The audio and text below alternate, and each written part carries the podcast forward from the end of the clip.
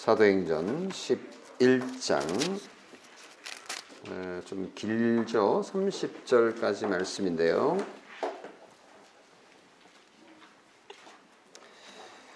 성경을 펴셔서 함께 눈으로 따라오시면서 읽으시면 좋겠습니다. 사도행전 11장 유대에 있는 사도들과 형제들이 이방인들도 하나님의 말씀을 받았다 함을 들었더니 베드로가 예루살렘에 올라갔을 때에 할례자들이 비난하여 이르되 내가 무할례자의 집에 들어가 함께 먹었다 하니 베드로가 그들에게 이 일을 자세히 아, 차례로 설명하여 이르되 내가 옆바시에서 기도할 때에 황홀한 중에 환상을 보니 금 보자기 같은 그릇이 내 귀에 매어 하늘로부터 내리어 내 앞에까지 드리워지거늘 이것을 주목하여 보니 땅에 네 발 가진 것과 들짐승과 기는 것과 공중에 나는 것들이 보이더라. 또 들으니 소리 있어 내게 이르되 베드로야 일어나 잡아 먹으라 하거늘 내가 이르되 주님 그럴 수 없나이다. 속되거나 깨끗하지 아니한 것은 결코 내 입에 들어간 일이 없나이다 하니 또 하늘로부터 두 번째 소리 있어 내게 이르되 하나님이 깨끗하게 하신 것을 내가 속되다고 하지 말라 하더라. 이런 일이 세 번 있은 후에 모든 것이 다시 하늘로 끌려 올라가더라. 마침 세 사람이 내가 유숙한 집 앞에 서 있으니 가이사라에서 내게로 보낸 사람이라. 성령이 내게 명하여 아무 의심 말고 함께 가라 하심에 이 여섯 형제도 나와 함께 가서 그 사람의 집에 들어가니 그가 우리에게 말하기를 천사가 내 집에 서서 말하되 네가 사람을 요바에 보내어 베드로라 하는 시몬을 청하라. 그가 너와 내 온 집이 구원받을 말씀을 네게 이르리라 함을 보았다 하거늘 내가 말을 시작할 때 성령이 그들에게 임하시기를 처음 우리에게 하신 것과 같이 하는지라 내가 주의 말씀에 요하는 물로 세례를 베풀었으나 너희는 성령으로 세례를 받으리라 하신 것이 생각났노라 그런즉 하나님이 우리가 주 예수 그리스도를 믿을 때에 주신 것과 같은 선물을 그들에게도 주셨으니 내가 누구이기에 하나님을 능히 맡겠느냐 하더라. 그들이 이 말을 듣고 잠잠하여 하나님께 영광을 돌려 이르되 그러면 하나님께서 이방인에게도 생명 얻는 회개를 주셨도다 하니라. 그때에 스테반의 일로 일어난 환란으로 말미암아 흩어진 자들이 베네게와 구브로와 안디오까지 이르러 유대인에게만 말씀을 전하는데 그 중에 구브로와 구레네 몇 사람이 안디옥에 이르러 헬라인에게도 말하여 주 예수를 전파하니 주의 손이 그들과 함께 하심에 수많은 사람들이 믿고 죽게 돌아오더라. 예루살렘 교회가 이 사람들의 소문을 듣고 바나바를 안디옥에 보내니 그가 이르러 하나님의 은혜를 보고 기뻐하여 모든 사람에게 굳건한 마음으로 주와 함께 머물러 있으라 권하니 바나바는 착한 사람이요 성령과 믿음이 충만한 사람이라 이에 큰 무리가 죽게 더하여 지더라. 바나바가 사울을 찾으러 다소에 가서 만남에 안디옥에 데리고 와서 둘이 교회에 1년간 모여 있어 큰 무리를 가르쳤고 제자들이 안디옥에서 비로소 그리스도인이라 일컬음을 받게 되었더라. 그때 선지자들이 예루살렘에서 안디옥에 이르니 그 중에 아가보라 하는 한 사람이 일어나 성령으로 말하되 천하에 큰 흉년이 들리라 하더니 글라우디오 때에 그렇게 되니라. 제자들이 각각 그 힘대로 유대에 사는 형제들에게 부조를 보내기로 작정하고 이를 실행하여 바나바와 사울의 손으로 장로들에게 보내니라. 아멘. 여기까지 읽었습니다.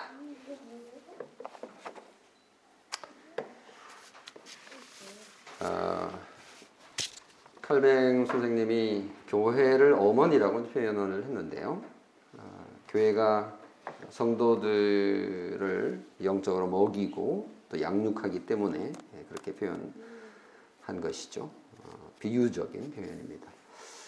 어, 성도들은 어머니의 에, 역사와 전통을 알고 싶은 것은 당연하죠. 그래서 교회의 역사를 배우게 되는 건데 교회의 역사가 어디서부터 시작되는지 예, 우리가 사도행전을 통해서 어떻게 그 하나님의 구원이 진행되었는지를 우리가 하나하나 아, 살펴보고 있는 가운데 오늘 아, 역사적인 순간 사도행전 11장 통해서 하나님의 구원을 보게 될 것입니다. 로마의 황제의 이름을 따서 붙여진 도시 여러분 아시죠? 팔레스타인 해양 도시 지중해 연안에 붙어 있는 무역 상선이 오가는 푸른 바닷가의 현대화된 도시로 알려진 그 도시 가이사랴 예, 우리가 잘 알고 있죠. 그곳에 로마 점령군 3천 명이 상주했고요. 그 팔레스타인 지역의 치안과 또 혹시 모를 반란을 감시하고 지키고 있었습니다. 그 군인 가운데 백부장 고넬류가 예수 그리스도를 믿고 세례를 받는 사건이 사도행전 10장에 기록되어 있습니다. 우리가 그것을 지난 설교에서 다루었는데요. 어, 고넬료에 대해서는 로마 장 로마 장교이기 때문에 뭐 여러 견해가 있을 수 있습니다. 침략자이죠. 팔레스타인 입장에서 볼 때는 그 유대를 침략한 침략자가 예수를 믿게 되었다. 받아들이기가 힘들다라고 주장하는 사람들이 있었을 것이라고 좀 짐작할 수 있습니다. 근데 그보다 더 심각한 문제는 어, 아주 오랫동안 이어온 이방인에 대한 유대인의 멸시입니다. 이방인이 어떻게 예수를 믿을 수 있는가? 받아들이기 되게 어려웠던 부분이었습니다. 이것은 우리로서는 상상하기 어려운 부분입니다. 그럼에도 불구하고 너무너무 큰 문제였기 때문에, 큰 장애물이었기 때문에 이 부분을 아주 상세하게 10장부터 11장에 이르기까지 기록하고 있다. 이렇게 보시면 어, 정확합니다. 어쨌거나 이 고넬료는 아, 백부장 고넬료는 예수 그리스도를 믿고 세례를 받게 되었고요. 또 그 일을 도운 사람은 사도들의 대표였던 베드로였습니다. 그런 의미에서 이 고넬료는 매우 중요한 인물임에 틀림이 없습니다. 왜냐하면 그는 이방 민족을 대표하는 회심자였기 때문에 그렇습니다. 이 고넬류 안에 사실은 그 이후 지금까지 이어진 모든 유대인 이외의 그리스도인이 포함되어 있다라고 할 수 있기 때문입니다. 그래서 이제 구원의 복음이 예루살렘에서 시작해서 온 유대와 사마리아와 그리고 땅 끝까지 퍼져나가게 될 텐데 이 땅 끝까지라는 거가 로마, 그리스, 그 지중해 전체 지역을 얘기하는 것입니다. 그 당시 최고의 국가가 로마 제국이었기 때문에 예, 세상의 끝은 거기라고 그 당시는 생각했던 거죠. 그래서 이방 구원은 이방인의 구원은 이미 요나 시대의 니누의 회심, 으로 살짝 보여 어, 주셨죠 하나님께서 그게 실제로 이루어지고 있는 부분을 오늘 어, 더 상세하게 전하고 있는 것입니다. 이 가이사랴에서 있었던 이 고넬료의 회심 사건은 곧 예루살렘에까지 이제 알려지게 되었습니다. 어, 와 신기하다 이게 아니라 어떻게 베드로가 이방인들과 함께 이야기하고 어, 하는 사건이 에, 일어날 수 있느냐 이건 이제 사건으로 본 거죠. 어, 오해를 하게 된 겁니다. 그래서 이 베드로는 예루살렘에 올라가서 그 상황을 아주 상세하게 보고를 하게 되는 이야기가 바로 11장 1절에서 18절까지 아주 길게 그것도 반복해서 또 설명을 합니다. 이건 이제 베드로 입장에서 순수하게 설명하고 있는 거죠. 우리는 이제 이 이야기를 다 알고 있기 때문에 지금 몇 번에 걸쳐서 10장에도 그한 두세 번 반복되지 않습니까? 어, 근데 또 11장에 또 반복하고 있는데요. 이렇게 반복하는 이유는 그만큼 중요하다라는 방증입니다. 하나님의 구원의 강물이 점점 더 이제 넓어지고 있다라는 것, 어, 깊어지고 있다라는 것을 보여주는 거죠. 그래서 아주 쫄쫄쫄 시작했던 시냇물이 이제 어, 강으로 그리고 바다처럼 넓어져서 모든 어, 세계로 퍼져나가게 되는 확장되게 되는 것을 보여주는 제일 첫 부분이다 이렇게 생각하시면 됩니다. 그래서 이제 베드로가 설명하고 있는 부분을 보면 하나님께서 이 구원 역사를 네 겹줄로 아주 치밀하게 계획하셨다라는 것을 예, 설명을 하고 있는데요. 첫 번째 설명은 뭐냐 하면 어, 베드로가 가이사라 고넬료의 회심 사건을 설명하는데 첫 번째는 환상을 하나님께서 보여주셨다. 보자기에 들어있는 그 각종 짐승들을 먹으라는 이 명령을 받았는데 이 명령은 그 보자기가 인종과 사회적 신분과 종교의 차이를 초월해서 공존하는 그러니까 교회에는 다민족 그리고 다양한 사람들의 성격의 사람들이 모여 있는 정치적으로도 다양한 사람들이 모여 있을 수 있는 그런 어, 교회이지만 하나이다라는 걸 보여주는 것이고요. 두 번째로 지금 베드로가 설명하고 있는 것은 가이사랴에서 온 세 사람을 따라가라는 하나님의 명령입니다. 그래서 이게 그냥 베드로의 열정에 의해서 또는 베드로의 계획에 의해서 생겨난 것이 아니라 성령의 치밀한 인도하심으로 진행된 것이다라는 걸 증명하고 있는 거고요. 세 번째 13절부터 14절까지 내용은 고넬료에게 나타난 천사를 통한 하나님의 명령입니다. 그래서 하나님은 베드로와 고넬료를 천사를 통해서 또는 성령님을 통해서 철저하게 인도해 하셨다라는 것을 이제 베드로가 아, 설명하고 있는 겁니다. 그 마지막으로는 실제로 베드로가 복음을 전했을 때 그 순간 성령 하나님이 아주 강력하게 역사하신 그래서 어, 오순절에 있었던 그 방언이 그 자리에서도 이제 일어났던 겁니다. 그래서 확신할 수 있었던 거죠. 아, 하나님께서 일하고 계시구나. 그래서 베드로는 가이사랴 빌립 어, 가이사랴에 있는 그 고넬료의 집에 임하신 성령 하나님의 역사가 처음 우리에게 하신 것과 같다라는 결론을 내리면서 예루살렘 교회에 호소하고 있는 것입니다. 16절 보세요. 내가 주의 말씀에 요한은 물로 세례를 베풀었으나 너희는 성령으로 세례를 받으리라 하신 것이 생각났다라고 생각했습니다. 말했습니다.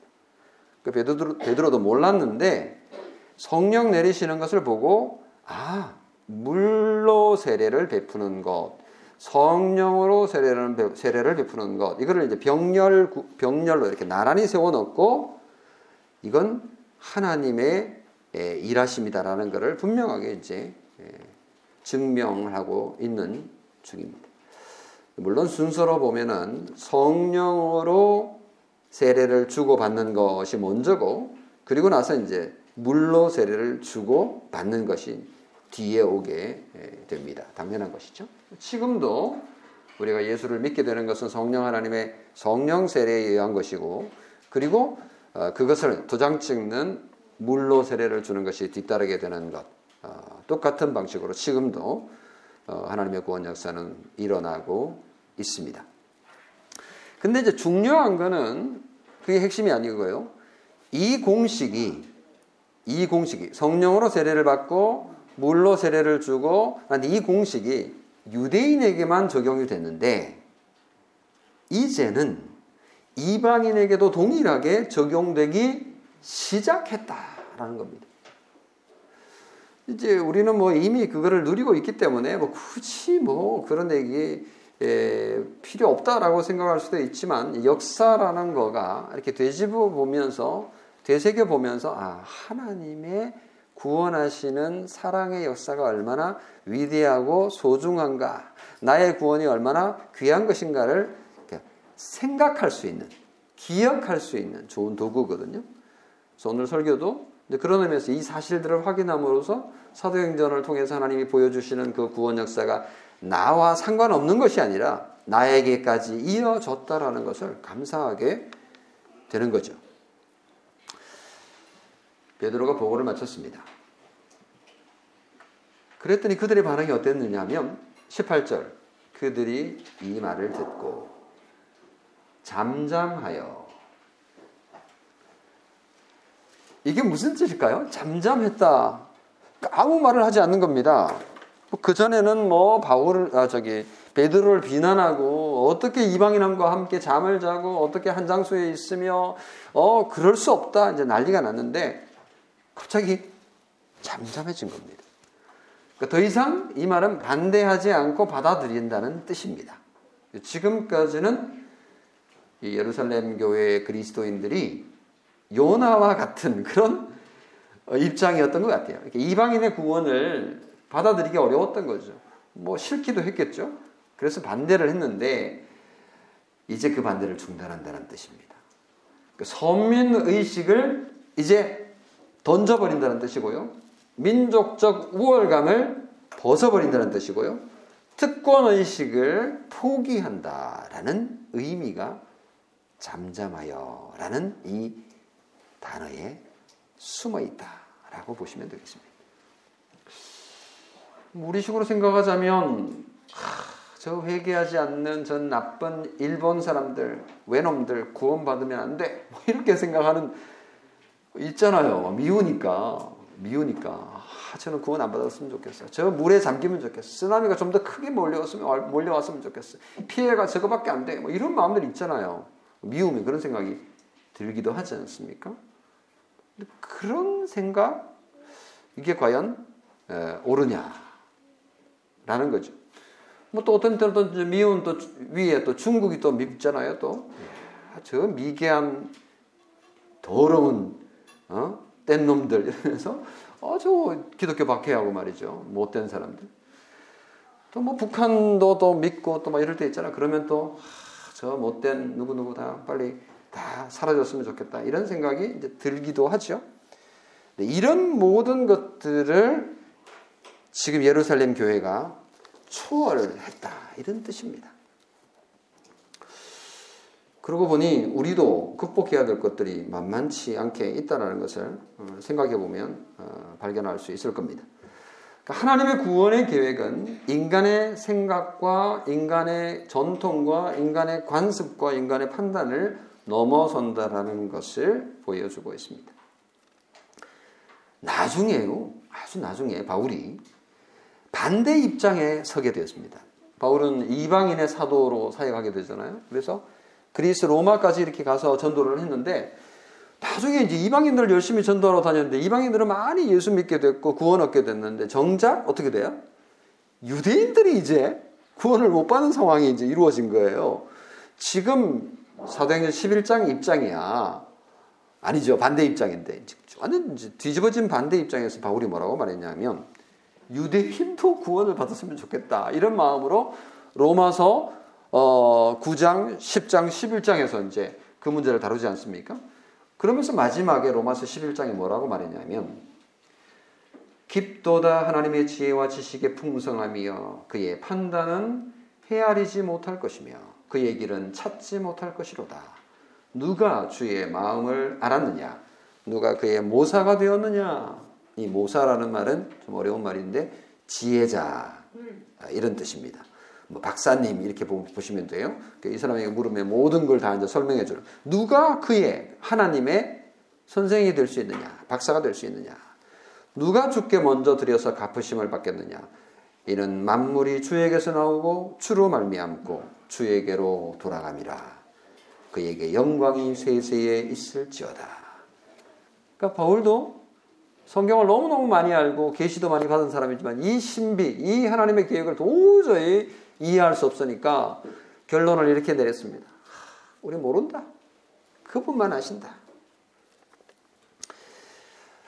어쨌거나 이 예루살렘 교회 성도들도 이 뭐 하나님 계획을 잘 모르니까 이렇게 할 수 있었겠죠. 그러나 예루살렘 교회는 이방인도 하나님이 품으시기로 작정하셨구나.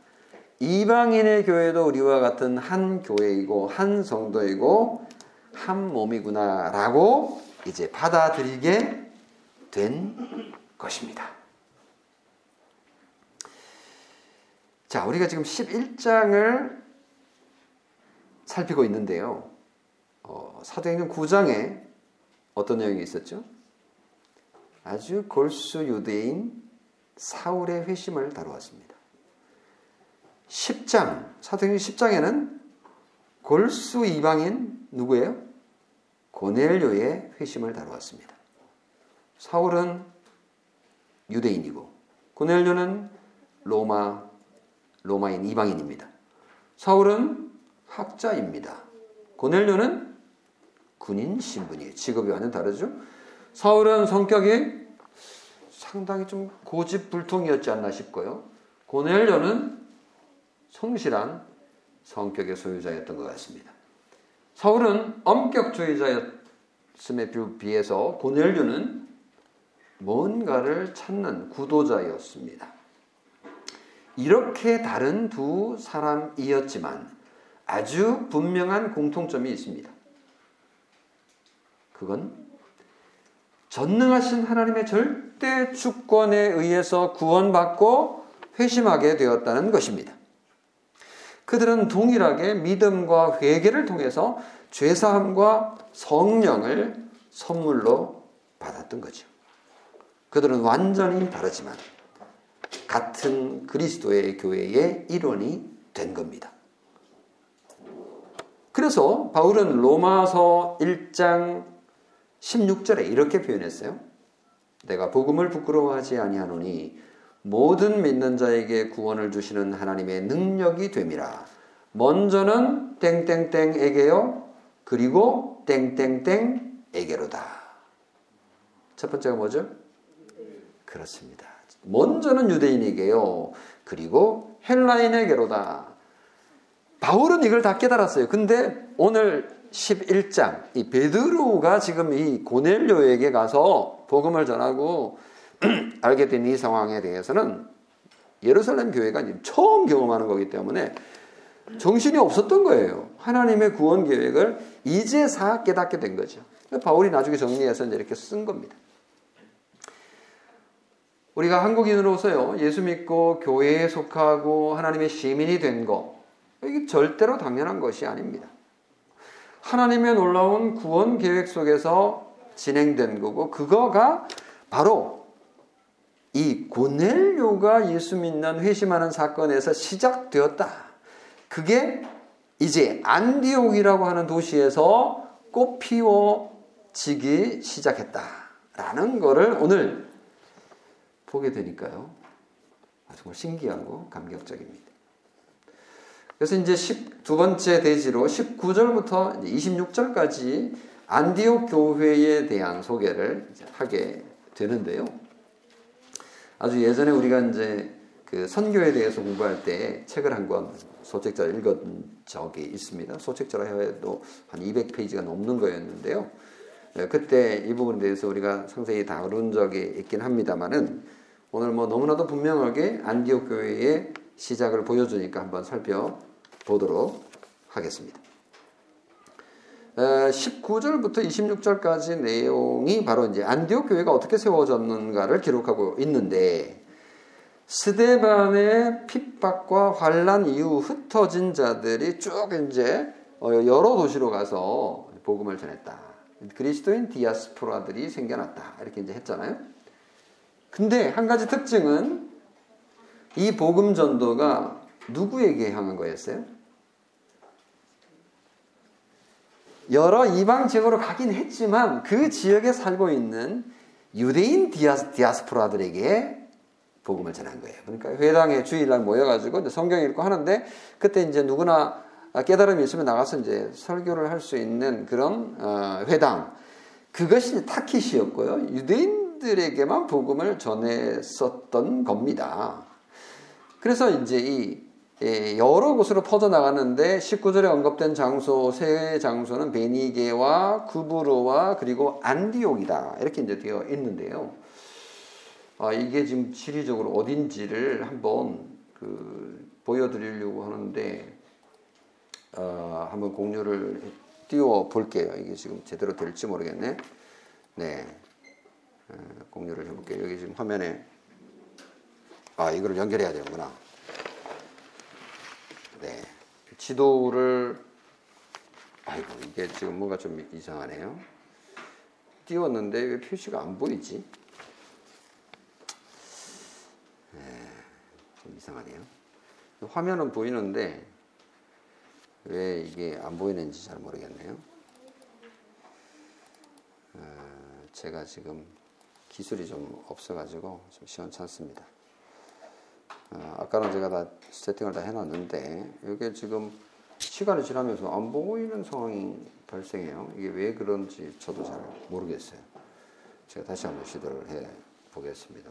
공유해서 네, 이렇게 하면 이제 보이는데 잠시 보이다가 안 보이더라고요. 자, 어 이거 뭐 이거 이렇게 나중에 좀 기술 좀 가르쳐 주십시오. 아, 네? 아, 무슨 말인지 알겠습니다. 다시 제가 해볼게요. 아, 예. 공유 중지. 그렇죠. 공유할 때, 그렇군요. 그거를 했어야 되나 보다. 아, 근데 이게 화면이 좀 안 보이는데, 예, 비, 소, 소리 공유가 아니고 비디오 클립 최적화 이거를 했어야 되나 보다. 아, 그런데 지금, 그래도 화면이 지금 안 보이는 거는 무슨 이유인지 잘 모르겠네요. 오늘은 막 포기합시다. 안 되겠습니다. 제가 다음에는 좀 더 익혀가지고 한번 해보겠습니다. 아까 실험을 했는데, 또 그럼에도 불구하고 제대로 잘 못 보여드려서 죄송합니다. 이제 베니게와 구브로, 이 베니게는 이제 페니키아니까요. 그 시돈하고 그 위, 그 가이사리안 위, 좀 위쪽 지역이고요. 구브로는 이제 키프로스, 키프로스를 많이 이제 요즘 그렇게 부르는 그 도시죠. 그 구브로는 우리가 잘 압니다. 그 바나바의 고향이기도 하죠. 에, 섬입니다. 아, 이제 그리고 이제 안디옥이거든요. 이 세 도시로 가서 이제 열심히 복음을 전했던 겁니다. 근데 그 중에 그 중에 20절에 그 중에 구브로와 구레네 몇 사람이 안디옥에 이르러 헬라인에게도 말하여 주 예수를 전하니 주 예수는 그들과 함께 하심에 수많은 사람이 믿고 축계로 돌아오더라. 야, 이게 한 구절이요. 별거 아닌 것 같지만 이거 정말 대단한 변화인 겁니다. 이 구레네가 어디냐라고 할 때 이제 보여드리려고 했었는데 이 구레네는 뭐 어딘가에 좀 들었죠. 구레네 시몬 예수님이 십자가를 이제 강제로 지게 가도록 했던 그 구레네 출신 시몬 얘기할 때 이제 구레네가 나오는데 구레네 위치는 대략 그 북아프리카 지중해하고 연안 이제 다 있는 이렇게 쪽 리비아 지금의 이제 리비아입니다. 리비아를 안 가봐서 어딘지 정확하게 잘 모르실 수 있는데 지중해 쪽으로 어, 있는 어, 거기서 이제 바다 쪽으로 지중해 로마 쪽으로 쳐다보면 이제 크레타 그레데라고 하는 크레타 섬이 이제 보이는 그런 지역에 있는 거기에서 온 그 출신 사람 어, 이 사람들은 아마 헬라어를 상당히 잘 했을 것이라고 봅니다. 그 당시 이제 국제어였던 어, 그래서 이제 그들이 헬라인에게 복음을 전하는 건 어렵지 않았을 것이다 이렇게 볼 수 있는 거죠. 그래서 헬라 사람들에게도 복음을 전하기 시작했습니다. 이전까지는 누구에게만 복음을 전했다고요? 예, 유대인에게만 복음을 전했던 거죠. 이게 이제 하나님의 구원의 엄청난 변화인데요. 성경을 한번 타임라인으로 한번 봅시다. 창세기 1장, 2장은 천지창조입니다. 3장에서 인간이 타락합니다. 그래서 그 이후로 하나님으로부터 멀어진 인간의 상황, 처참한 상황, 비참한 상황에 떨어져 사는데 그 비참한 상황의 대표적인 경우가 노아 홍수로 나타나고 바벨탑 사건으로 나타납니다. 그러고 나서 하나님의 구원 계획이 실천이 되는데 구원 계획이 실천이 되는데 그게 창세기 12장에서 시작됩니다. 그전 역사가 11장까지 펼쳐지다가 12장부터는 역사가 확 좁아집니다. 그게 바로 이스라엘 역사로 이어지는 거죠. 그게 거의 뭐 2000년 가까이 이어져 온 겁니다. 그런데 오늘 읽은 이 예루살렘에서 베드로가 설명하고 있는 10장의 사건, 고넬료 사건으로 이제 하나님의 구원이 유대인에게로 좁아졌다가 온 세상을 향해서 넓어지는 역사가 시작되고 있는 겁니다. 굉장한 거죠. 그냥 쑥 지나가 버릴 이야기 같지만 사실은 하나님의 구원 계획에 보면요. 어마어마한 사건이 지금 벌어지고 있는 거예요. 20절에 헬라인에게도 말하여 주 예수를 전파하니 수많은 사람들이 믿고 죽게 돌아오더라. 이 수많은 사람이 이방인들인 거예요. 예루살렘에서 베드로가 설교하자 한 번에 몇 명이 세례를 받았다 그랬죠? 3천 명. 그리고 또 어떻게 또 5천 명. 그리고 주께서 부르시는 얼마든지 부르시는 사람들이 막 계속 모여들는데 유대인들이었어요. 근데 이건요, 이 안디옥에서 일어난 사건은 전혀 다른 사건입니다. 이건 질이 다른 겁니다. 놀라운 사건이죠. 여기 보면 어, 복음을 전하는데 이방인에게도 그러니까 헬라인에게도 말하여 주 예수를 전파하니라고 했을 때 그리스도 예수라 하지 않고 이제 그리스도라는 말은 사실은 그 메시아라는 헬라어 번역이잖아요. 이거는 유대적인 용어입니다. 근데 주 예수라는 것은 유대적인 것일 수도 있지만 헬라적인 표현입니다. 다시 말하면 로마와 그리스 사람들이 주로 사용했던 큐리오스라고 하는 이 단어인데요.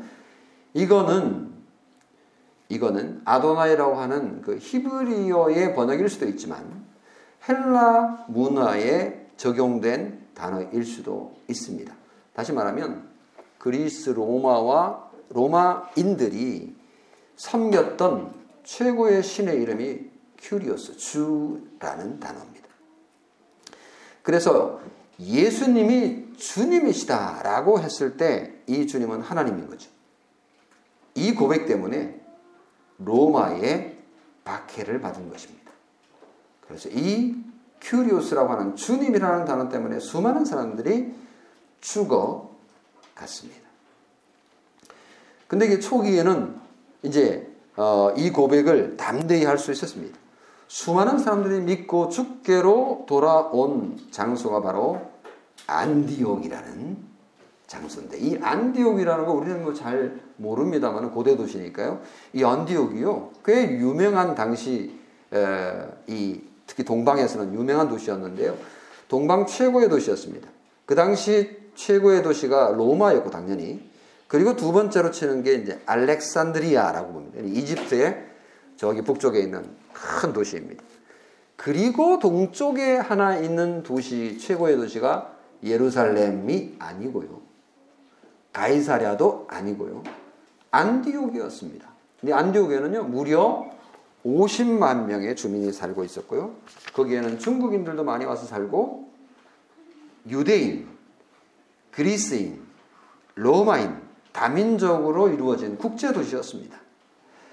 어, 예수님이 예, 그 탄생하시기 전 주전 어, 64년경에 이제 로마가 폼페이우스 로마 폼페이우스가 식민지화하면서 로마의 로마의 지배하에 들어가는데 그 전에는 어, 여러분 잘 아는 그 알렉산드 알렉산더 대제 그리스의 그 헬라를 그리스를 어, 부흥시켰던 그 알렉산더 대제의 부하 장군이 그 셀레우쿠스 니카토르라고 하는 분인데 이분이 이 안디옥에 도시를 건설하고는 이름을 자기 아버지의 이름을 붙여가지고 지은 거예요.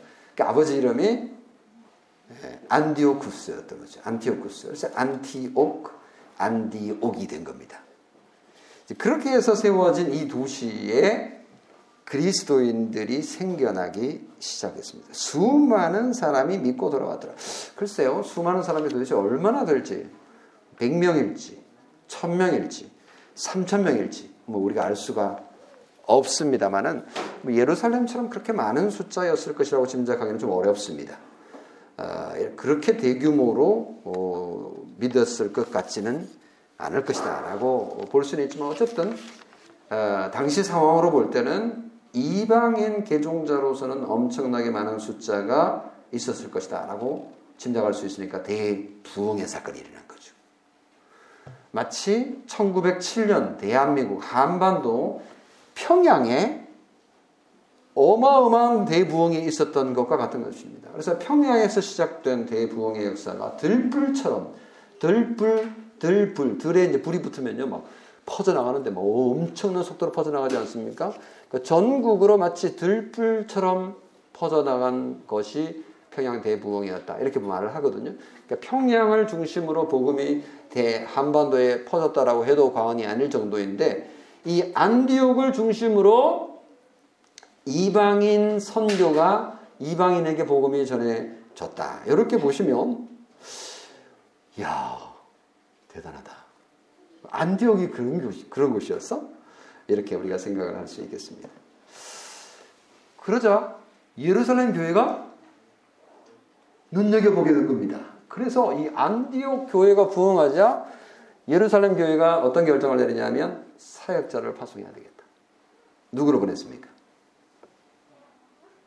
이제 바나바가 등장합니다. 바나바를 사역자로 파송을 하게 됩니다. 베드로를 보낼 수도 있었겠지만 바나바를 보낸 것은 무슨 연유일까? 우리가 뭐 상상을 해야 되겠지만 바나바에 대해서 그러면서 뭐라고 말했냐면 여기 24절에 요 앞에서도 한번 얘기했는데 착한 사람이요 성령과 믿음이 충만한 사람이다. 베드로가 모든 것을 할 수는 없잖아요. 교회에는 한 사람이 모든 일들을 할 수 없습니다. 이 바나바가 그 일을 할 적격이었던 거죠. 그래서 바나바를 사역자로 파송을 했습니다. 바나바가 안디옥 교회에 방문을 해보니 정말 놀라웠습니다. 그래서 하나님의 은혜를 보고는 기뻐했다. 23절에 이렇게 전하고 있는데 바나바가 가서 뭘 하겠습니까? 이미 전해진 그 복음으로 살고 있는 그들에게 또 뭐 반복할 필요는 없고 굳건한 마음으로 주와 함께 머물러 있으라라고 권면을 했다. 아주 짧게 그렇게 쓰고 있는데요. 예수 믿고 나면 천국 가니까 끝난 게 아니라 그 믿음을 지키기 위해서 굳세게 주님을 붙잡고 있어야 되는 게 이게 믿음 생활이잖아요. 우리가 예수 믿고 세례 받고 그냥 끝이냐? 아니죠. 우리는 수많은 유혹을 받고 있고 싸워야 할 영적 신앙적 싸움이 있는데 그렇게 살아라라고 바나바가 어, 말했더니 24절에 큰 무리가 죽게 더하여지더라. 큰 무리가 죽게 더하여지더라. 뭐 바나바가 전도 계획을 열심히 해가지고 열심히 전도했다. 뭐 이런 얘기는 없어요. 근데 이런 일들이 추수가 막 일어나고 있는 거예요. 그러니까 하나님이 하시는 일이라는 게 너무나 분명한 거죠. 그렇게 안디옥 교회가 크게 성장을 하고 있었는데 바나바가 자기의 은사를 발휘합니다. 바나바가 잘하는 게 뭐예요? 이 사람은 착한 사람인 거예요. 사람들과의 관계가 참 좋습니다. 그래서 이 사람 저 사람의 관계를 이어주는 걸 잘했죠. 옛날에도 어떻게 했어요? 예루살렘에 온 사울을 예루살렘 지도자들이 어, 뭐 오해를 하고 막 겁을 내고 그러니까 어떻게 했어요? 바나바가 사울을 데리고 그들이 가서 소개를 하면서 그런 사람 아닙니다. 이제 회개했습니다. 사람이 완전히 변해버렸습니다. 라고 소개를 해서 사울이 예루살렘 교회에 예, 들어가게 되는 그런 역할을 어, 바나바가 잘 했는데요. 바나바가 다시 이 사울을 데리러 갑니다. 어디로요? 다소라는 곳으로 갑니다. 다소가 어디냐? 다소는 어, 이 안디옥 안디옥인데 팔레스타인 저기 북쪽이거든요. 그 다 안디옥보다도 더 위에 있는 것이 다소입니다. 가봐야 되는데 그죠? 예. 코로나 없어지고 하면 돈 좀 모아가지고 이쪽 쪽으로 한번 가봅시다. 어, 역사 여행을 한번 하면 좋을 것 같아요.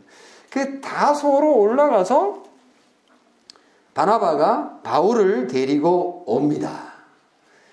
그러면 바울은 이 다소에 가서 도대체 뭘 했느냐, 그리고 얼마나 머물렀느냐, 이제 역사가들이 이렇게 신학자들이 조사를 해보니까, 아, 예루살렘에 왔다가 예루살렘에서 이제 막 갑자기 유대주의자들이 막 핍박을 하니까 어떻게 사울이 죽게 생겼어요. 그래서 예루살렘 교회가 사울을 어디로 보냈냐면 너 고향에 가 있으라. 일단 고향에 가서 숨어 있으라. 이렇게 해서 부모님께 보내버렸습니다. 이게 다소로 보낸 거예요. 다, 다소로 올라간 지 아마 5, 6년 정도는 지났을 것이다. 이렇게 보는데요. 그럼 다 사울이 거기 가서 뭘 했을까? 성경에 기록이 없습니다.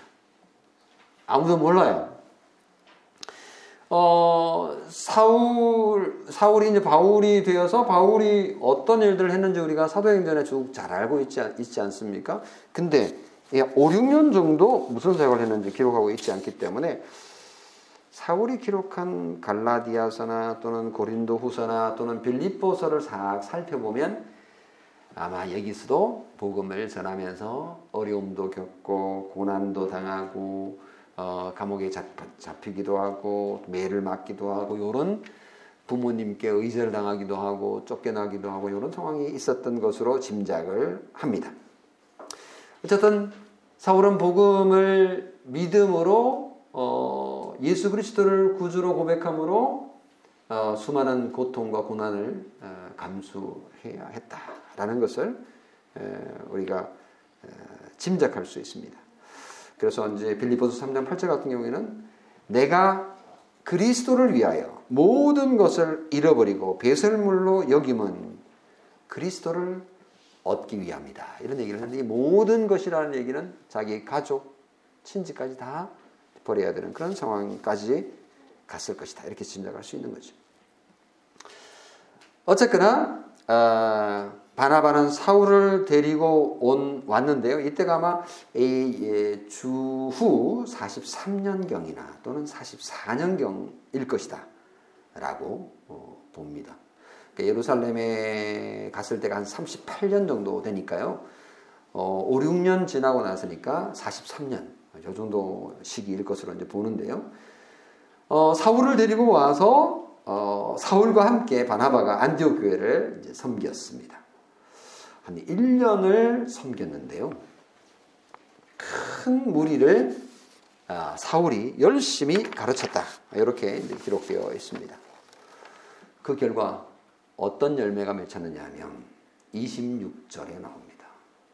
제자들이 이 제자들이라고 표현하고 있어요. 앞에 분명히 그리스도인이라는 이름을 얻었다라고 했는데 그 그리스도인이라는 이름은 에, 네 앞이 아니라 지금 이제 나오네요. 제자들이 안디옥에서 비로소 그리스도인이라 일컬음을 받게 되었다.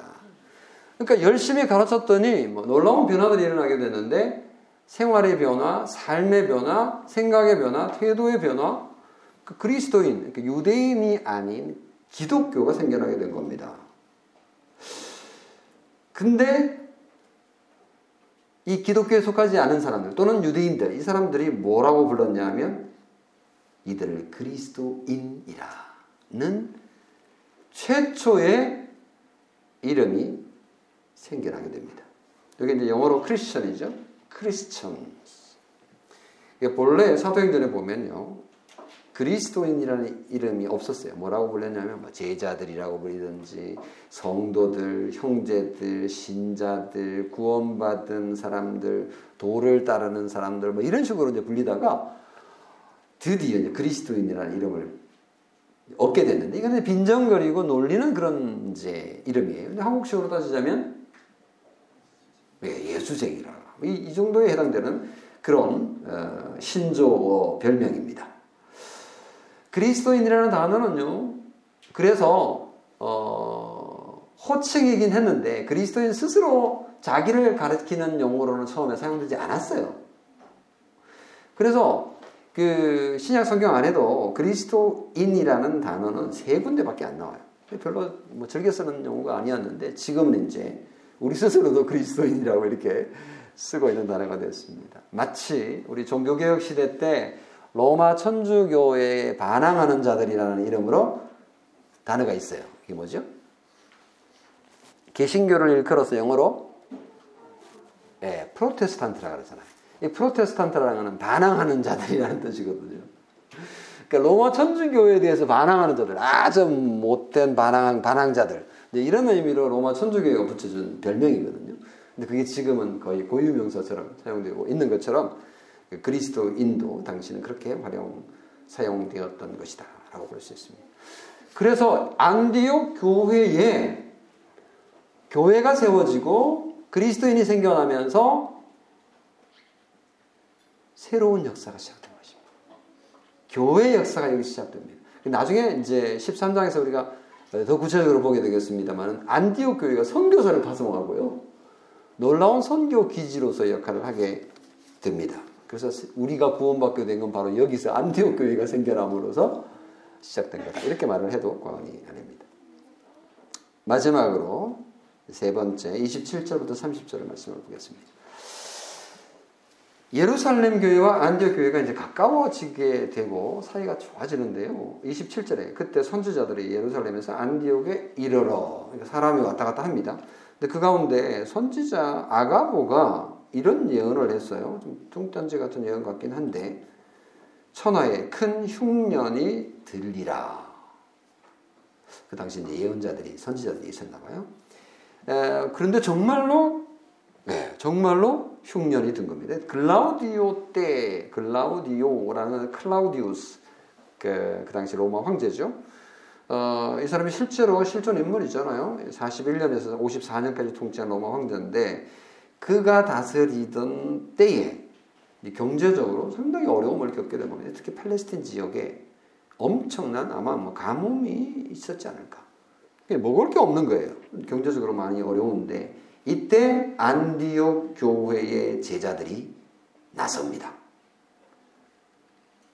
네, 각각 그 힘대로 유대에 사는 형제들에게 예루살렘 교회죠. 부조를 보내기로 작정하고 이를 실행하여 바나바와 사울의 손으로 장로들에게 보냅니다. 이 부조라고 번역된 게 우리가 잘 아는 단어입니다. 코이노니아. 아, 디아코니아, 죄송합니다. 디아코니아라고 하는 단어입니다. 디아코니아 잘 알죠? 봉사, 섬김, 연보, 구제, 은혜로도 번역되는 단어거든요. 이는 부조라고 번역됐습니다. 왜냐하면 어려움을 당한 사람에게 이제 도움을 주는 이제 돈을 또는 물질을 이렇게 제공하는 거죠. 부조 또는 구제라고도 번역할 수 있습니다. 예루살렘 교회가 영적인 것을 안디옥 교회에 주었잖아요.